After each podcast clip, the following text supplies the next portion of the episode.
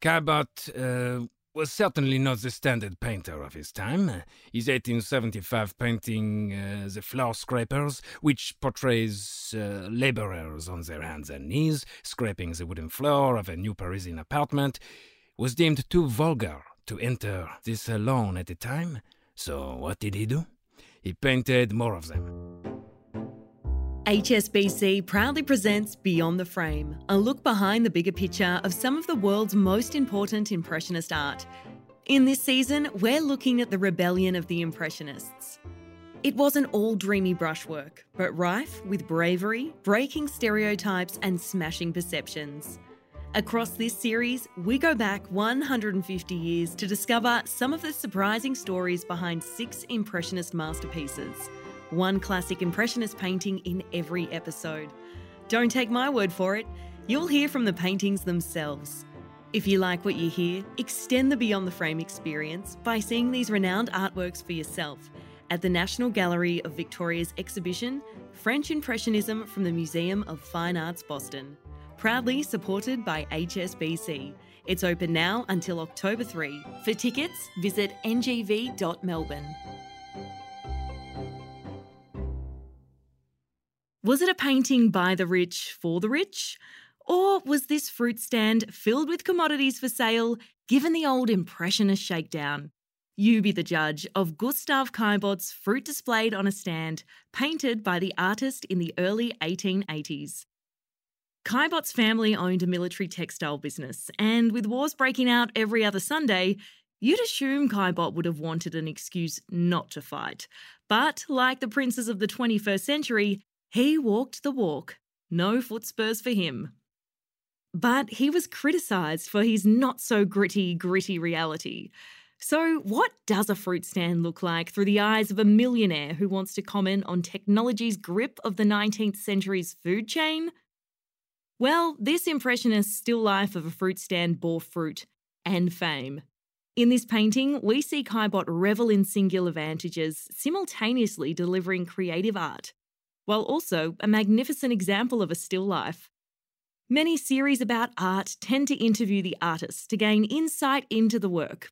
But on Beyond the Frame, we're sharing a better impression of the work of these French artists, and today, from the back row, past the grapes near the oranges, just out of reach of those who taste test a grape while perusing the produce, we're joined by one of the red green apples from the painting now, Apple from Gustave Caillebotte's fruit displayed on a stand. Welcome to Beyond the Frame. Uh, merci, thank you. If someone told me that after 130 years posing as a still life, we'd be leaving Boston to visit the National Gallery of Victoria for a tour, and considering the many fruits you had to choose from, uh, I'm grateful to be on the podcast. Well, you're a wonderful model, a flawless example of fruit on display, in amongst many other flawless examples, in the Impressionist style. Uh, well, uh, Monsieur Caillebotte captured some of my curves, but flawless?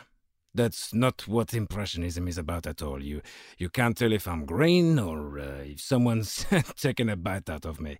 It's the entire display Monsieur Caillebotte really wanted to draw your eye to uh, the composition of the stand and uh, how it links to ideas around consumerism and commercialism.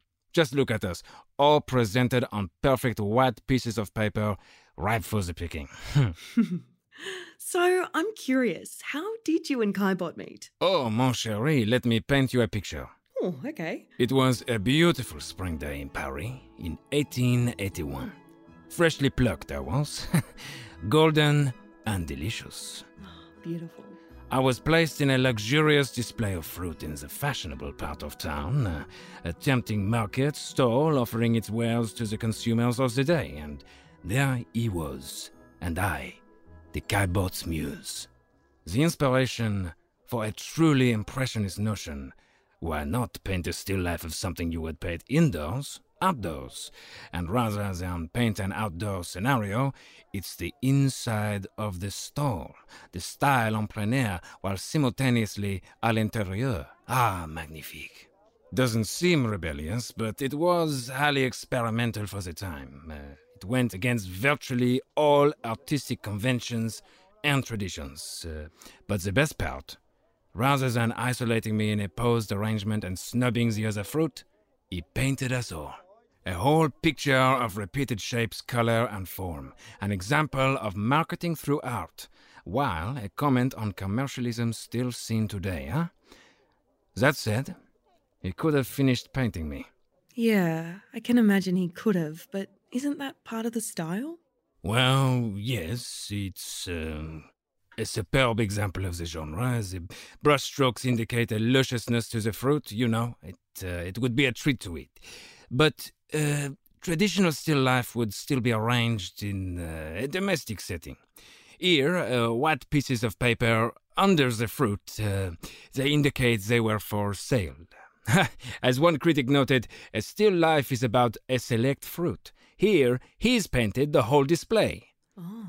Unlike some of his peers, uh, Caillebotte was independently wealthy and free to paint whatever he wanted, how he wanted. He didn't need to sell his paintings the way many artists did. Uh, perhaps that's what drew into painting a canvas that required no consideration to how much the palette cost or uh, what the critics would say.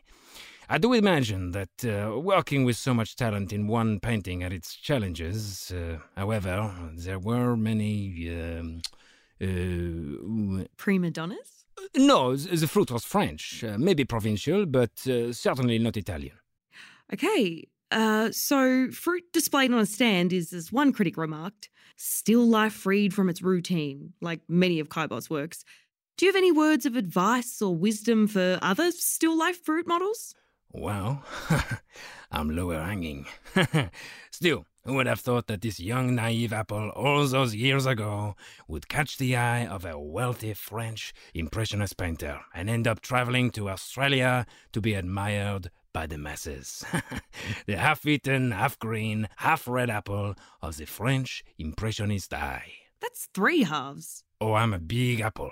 Yes, but still life freed from tradition. You're out of the studio. I think you just got to the core of it. I'm outside, but I'm inside. I'm a commodity, not on a plate in a home, bound to be bought, but maybe not.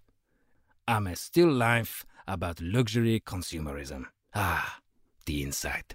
So, did you know that one critic actually joked that the painting was a still life as conceived by millionaires? I'm not surprised. Caillebotte uh, was certainly not the standard painter of his time. His 1875 painting, uh, The Floor Scrapers, which portrays uh, laborers on their hands and knees, scraping the wooden floor of a new Parisian apartment, was deemed too vulgar to enter the salon at the time. So what did he do? He painted more of them, and then joined the Impressionist movement. and then gave it up to rowboats. if I was painted by a street artist, uh, I would have been washed away with the rain, not be hanging on the wall of the National Gallery of Victoria or in the permanent collection of the MFA Boston. Look, the mantra of still life is to be still life. But it doesn't have to be inside. He painted views of roundabouts, uh, streetlight, and so many chrysanthemums, and plenty of fruit. Oh, it really is so impressive. Well, Apple from Fruit Displayed on a stand by Gustave Caillebotte, thank you so much for going with us beyond the frame. Oh, merci beaucoup. Thank you very much. Uh, it was uh, my pleasure to be here. That's all the time we have for Beyond the Frame, brought to you by HSBC proud partner of the National Gallery of Victoria and French Impressionism from the Museum of Fine Arts Boston. We hope that after hearing this podcast, you've got a greater understanding of these masterpieces. On the next episode, we're going to meet Paul Cézanne's turn in the road. Cézanne was one of the most interesting figures in the Impressionist movement. Huh? He was so rebellious that he broke away from the movement entirely. Technically, he's what we call a post Impressionist. His works not only inspired the likes of Van Gogh and Picasso, but continue to influence artists and art students today. If you like what you heard here, then extend the Beyond the Frame experience by seeing this piece and more for yourself at the National Gallery of Victoria's exhibition French Impressionism from the Museum of Fine Arts Boston. Proudly supported by HSBC, it's open now until October 3. For tickets, visit ngv.melbourne. Make sure to follow, like, and rate this podcast. There's plenty more Beyond the Frame to come. Visit beyondtheframe.com.au for more.